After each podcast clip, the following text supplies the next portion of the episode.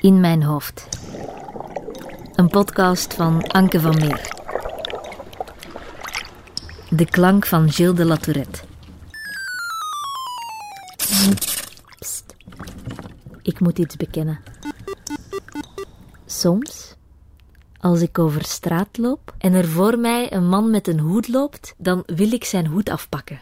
Zomaar, heel snel, onopgemerkt. Deze dan achter mijn rug verstoppen en onschuldig fluiten. Soms wil ik uit het niets beginnen roepen. Elke keer als ik voorbij de knop van een brandalarm loop, wil ik deze indrukken, het glas breken of met een brandblusser in het rond sproeien. Soms wil ik alle borden uit de keuken op de grond gooien. Maar ik doe het niet. Ik loop nooit onschuldig fluitend met een hoed achter mijn rug over straat. Ik heb ook nog nooit het brandalarm geactiveerd. Ik heb zelfs nog nooit op straat zomaar heel luid geroepen.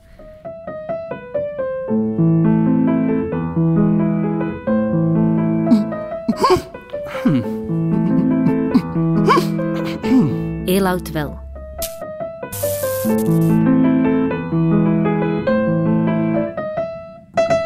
Eloud heeft Gilles de Latourette.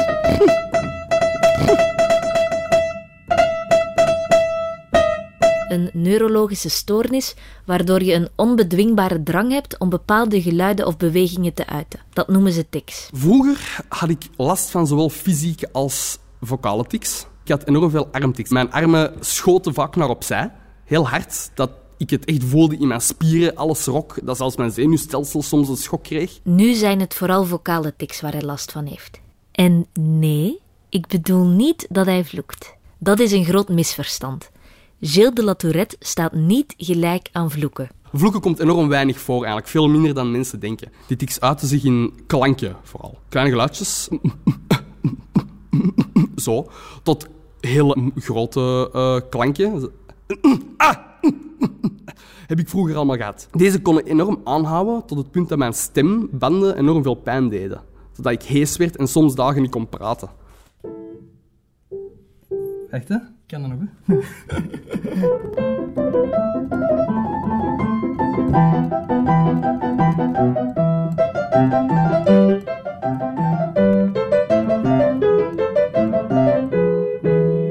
Eloud is ook pianist. Hij studeerde op het Conservatorium van Antwerpen. En tijdens zijn studies heeft hij veel pianosnaren doen springen.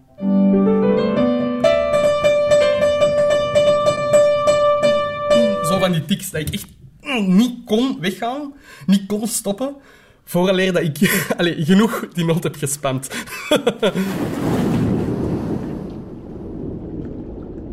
Voor Eloud lijkt het of hij in een boot zit. Op zeevaart. Eerst heel gewoon, heel gemoedelijk. Maar dan, als zijn emoties het overnemen, als de wind harder blaast, dan worden de golven heviger en ongecontroleerd. Als mijn tics hevig zijn, als mijn emotie heel extreem is, is dat geen um, gladde zeespiegel, maar is dat echt hevige golven die op en neer gaan waar ik in zit, waar ik bijna geen controle over heb.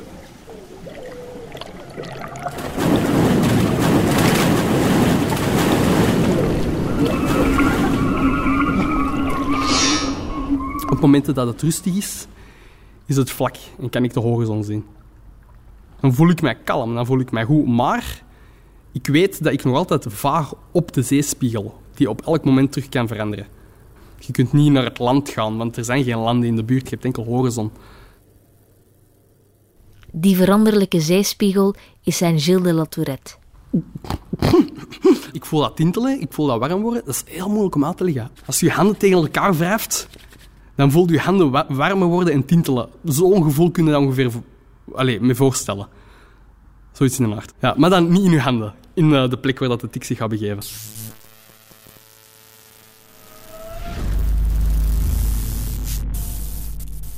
voel die vanuit mijn plexus, vanuit mijn centrum vaak naar buiten komen. Dus naar boven, naar mijn stembanden of naar mijn longen, of naar mijn handen of naar mijn benen.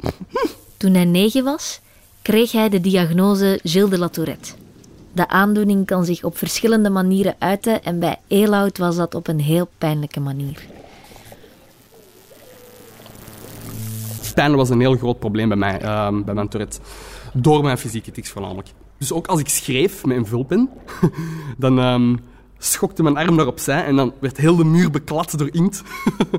ja, dat was echt... eh, ah, ik heb veel muren vuil gemaakt en computers en alles dat naast mij zat. en ik had ook eh, tics in mijn benen, bijvoorbeeld mijn knieën tegen elkaar kloppen tot bloedens toe soms, omdat de pijn een, een, een, een soort eh, opluchting gaf. Het moest pijn doen, blijkbaar, vooraleer dat ik ehm, het kon stoppen.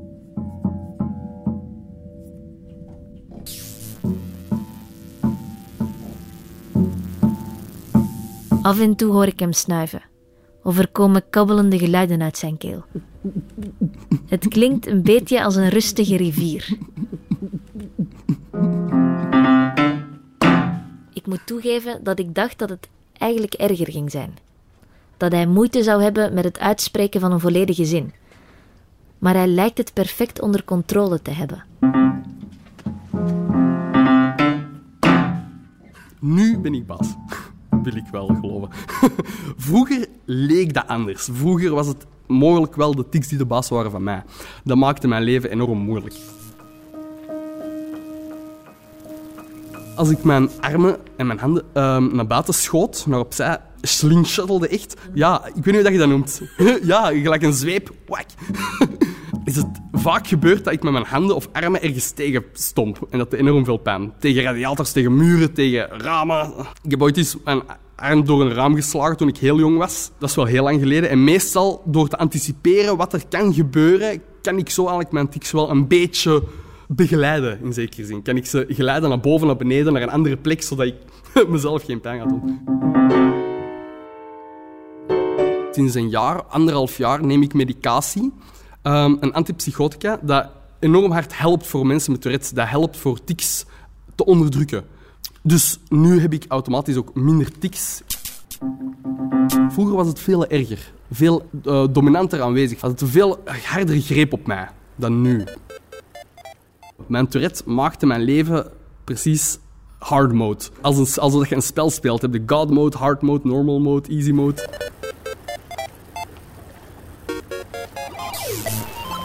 Control, al, control, al, beginnen. Error, error. Control, al, control, al, beginnen. Opnieuw beginnen, opnieuw beginnen, opnieuw beginnen, opnieuw beginnen. Opnieuw beginnen. Maar vroeger zag ik het echt niet als een spel. Het was echt meer overleven. Het was ehm, elke dag pijn, elke dag emoties, heel hevige emoties vaak. Veel verdriet dat ik heb opgebotteld, veel woede en haat dat ik eh, heb opgebotteld.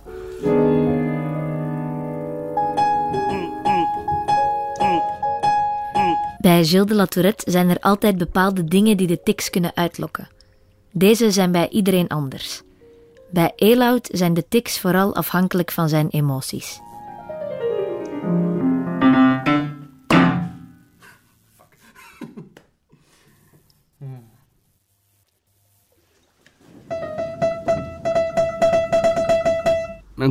Zijn enorm emotiegevoed en emotiegedreven. Als ik mij bijvoorbeeld slecht voel, geprikkeld voel door een gebeurtenis, door iets oneerlijk, zal dat tics genereren en zullen dat heel agressieve tics zijn. Meestal vocale tics, uiting van klank, uiting van puur frustratie in de vorm van tics.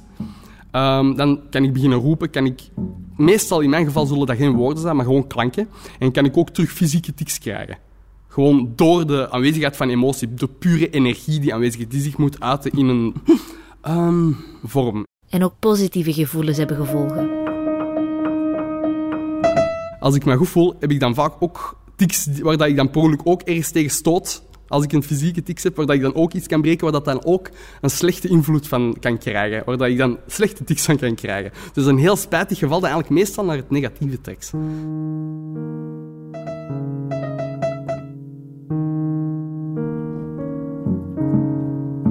Het leven is niet makkelijk geweest voor Eloud. Hard mode. Maar ook niet voor zijn omgeving. Mijn vader heeft wel moeite gehad met mijn met mijn tics voornamelijk. Hij heeft niet altijd willen aanvaarden dat ehm, ik er niet aan kon doen en dat ik ehm, die tics niet kan onderdrukken.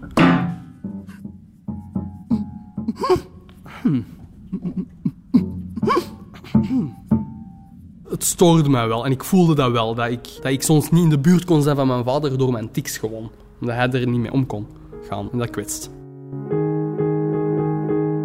Maar dat was vroeger en dat is vergeten en vergeven. Maar hij zelf heeft het zijn familie ook niet altijd makkelijk gemaakt.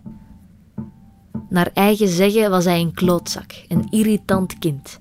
Onhandelbaar zelfs. Ik was vroeger een heel andere mens dan nu. Ik was veel lastiger, veel minder open voor liefde, voor begrip, voor... eh, ik kon mij niet in andere mensen hun schoenen zetten. Mijn leven is een beetje omgeslagen rond mijn 15, 16 jaar, toen mijn grootmoeder was overleden. Mijn grootmoeder woonde bij ons, thuis. Ik was, voordat ze was overleden, echt geen aangenaam mens. Een kutkind. Echt egoïstisch, egocentrisch. Ah, ik wil er niet te veel over uitweiden. Ik zat in de zetel en ik wilde dat zij bijvoorbeeld een boterham voor mij maakte. En ik, ik, ik kreeg dan tics als zij dat niet wilde doen. En dan deed ze dat toch maar, omdat zij zo'n gouden hart had. En ehm, ik manipuleerde haar en mijn ouders soms met tics om dingen gedaan te krijgen. En dat was ergens ook voor mezelf beter te doen voelen, omdat ik vond dat mijn tics aanwezig waren, mij strafte. En ik manipuleerde die straf naar mijn omgeving. Ik, projecteerde dat in manipulatie naar mijn omgeving om mezelf beter te doen voelen.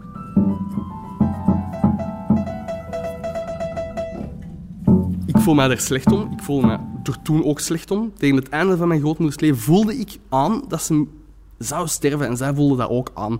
En sinds dat laatste jaar heb ik het proberen goed te maken. Heb ik haar meer geholpen, heb ik haar meer bijgestaan en zij is daar heel dankbaar voor geweest. En ik voel mij ook goed dat ik dat heb gedaan.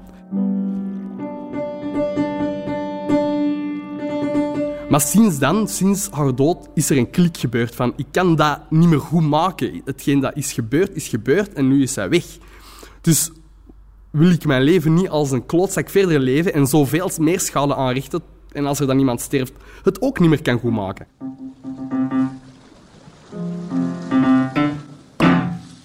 Ik mis haar elke dag.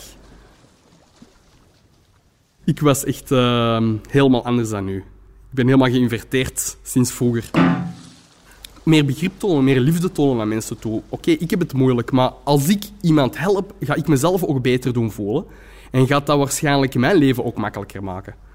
Die klik was gebeurd rond mijn 15e, 16e. Na de dood van zijn grootmoeder waagde hij zich opnieuw aan het spel. Strijdvaardiger deze keer.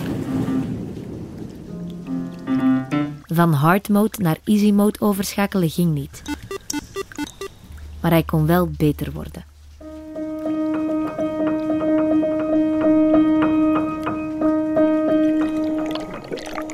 Door die aanvaarding denk ik dat mijn Tourette ook aanvoelde dat hij gewenst was, dat hij er mocht zijn. Zodat ik minder last had van de aanwezigheid van mijn Tourette, van de tics. Van de tics zullen er altijd zijn, maar de tics zullen dan ook, werden dan ook veel minder extreem, veel minder zwaar. Had ik ook veel meer controle over mezelf. Bloedende knieën en gebroken handen komen nu zo goed als niet meer voor. Maar alles laat altijd zijn sporen na. Nu is het voornamelijk ja, emotionele pijn die vaak naar boven komt. De pijn van het verleden, de pijn van dat ik dat heb meegemaakt, dat ik met mezelf moet omgaan, de pijn van de pijn dat ik mezelf heb gegeven, heb moeten ondergaan. Pijn die verzacht wordt door zijn moeder. Ah, moedersliefde. Zijn rots in de branding. Mijn moeder heeft mij echt ondergaan in de tijd. En, eh, mij geholpen, mij proberen te begrijpen, mij steunen, mij troosten wanneer het nodig was. Zelfs als ik heel agressief was en heel vervelend en heel koppig en heel moedersliefde. Liefde helpt heel erg voor eh, mijn Tourette plaats te geven en energie los te kunnen laten. Liefde van mijn moeder heeft mij enorm veel geholpen. Soms wil ik iets doen wat niemand verwacht. Heel luid roepen bijvoorbeeld. Of met witte sokken in sandalen over de mer lopen. Zomaar. Om te zien hoe de mensen zouden reageren. Om lekker tegen draads te doen. Om niet te doen wat iedereen doet. Maar ik doe het niet. Ik vind het ook wel fijn om bij een massa te horen. Om niet nagekeken te worden. Dat kan Elout niet zeggen. Hij wilde vroeger niets liever dan zijn zoals de rest. Ik had het ook vaak moe- moeilijk met mezelf, omdat ik de vergelijking maakte met anderen. Die gewoon normaal konden leven, die gewoon konden in slaap vallen zonder dat ze tiks hun wakker hielden. Die gewoon ehm, konden schrijven zonder dat hun arm over heel papier trok en een, en een streep over blad eh, trok. Die ook gewoon konden praten zonder dat het leek dat ze stotteren, zonder dat ze zichzelf dagelijks pijn deden. Op eh, emotioneel en fysiek vlak was heel zwaar om die vergelijking dan te maken met veel mensen. En dan begon ik vaak soms niet depressief. Ik had nooit echt last van depressies, maar vond ik, voelde ik me vaak wel slecht daarom. ik wil niet depressief zeggen, maar ik voelde me wel vaak heel slecht en down.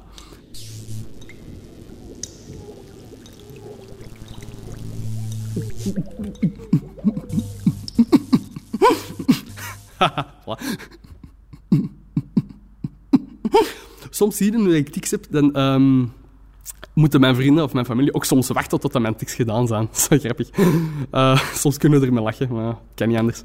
Eh, Toen bij Elout op zijn negen jaar Gilles de La Tourette werd vastgesteld, veranderde hij van school. Hij ging naar het bijzonder onderwijs. in dat bijzonder onderwijs zaten ook veel kinderen met gedragsproblemen. Eh, opvoedingsproblemen, ehm, ook leerproblemen, al die dingen. Dus dat was als een mak lammetje dat in een leeuwenkooi werd gegooid. Ik werd daar bijna opgegeten. Dat was eh, heel moeilijk. Ik heb daar een paar vrienden ontmoet, maar ik ben er ook heel zwaar gepest geweest. Ik had enorm eh, uitgesproken tics. Heel, die waren heel aanwezig en je zag dat direct aan mij op die leeftijd. In de les maakte iemand die in mijn klas zit een tekening van een gezicht helemaal kapotgeslagen. Die liet mij dat zien en zei, dat zei jij straks. Dat straks. En die achtervolgde mij dan op de speelplaats. Ik liep natuurlijk weg, dus ik heb die geen kans om tot mij te geraken. Met tien of twintigtallen mij uitlachen in het openbaar. Ik heb veel dingen ook vergeten en geblokt, omdat het niet leuk is om dingen te onthouden en te herinneren ook niet. Terwijl we praten, merk ik dat er veel dingen zijn waar hij het niet over heeft. Dat hij de slechte herinneringen vergeten is. Of wil vergeten.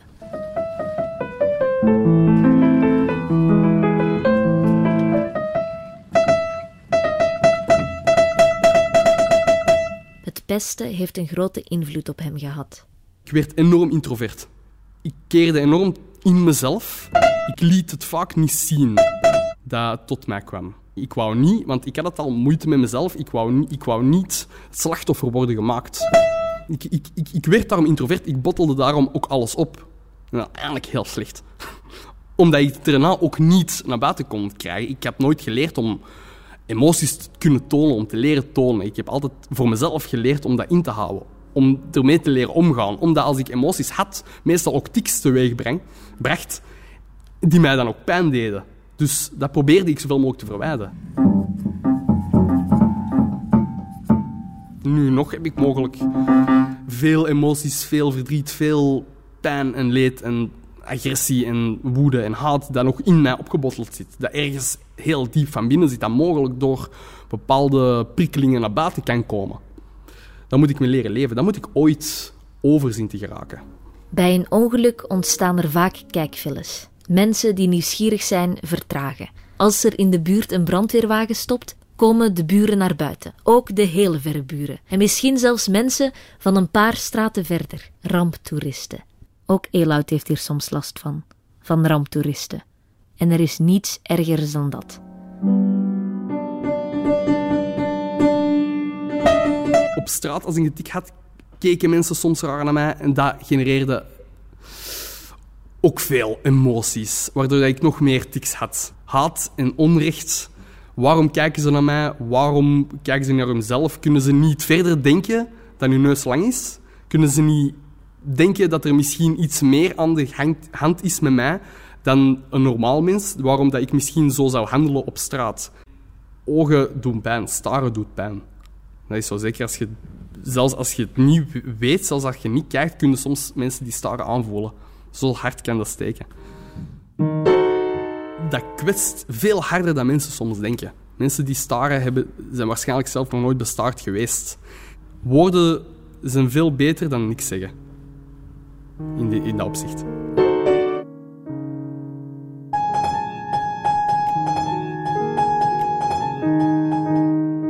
Eloud studeert nu verpleegkunde en het gaat goed. Hij krijgt zijn tics steeds meer onder controle. Mede door het ouder worden en door de medicatie, maar toch nog even en hij is verpleger. Hij is in een paar jaar tijd veranderd van een egoïstische klootzak naar een zorgend persoon. Stoppen. Terug. Kalm. En nu kan ik voort. Geestelijk maakt u dat wel sterk. Er zijn weinig onderwerpen waar ik niet over kan praten. Waar dat ik niet mentaal allez, aan kan. Hij heeft de zee omarmd. Zou ik wel willen leven zonder Tourette? Want dat heeft mij gemaakt tot wie ik ben. En als ik nooit Tourette heb gehad, zou ik misschien nu nog altijd een egocentrisch uh, zijn misschien. Dus. en ik zou mijn Tourette nu niet willen missen. Zou ik nu niet willen wisselen voor iets anders.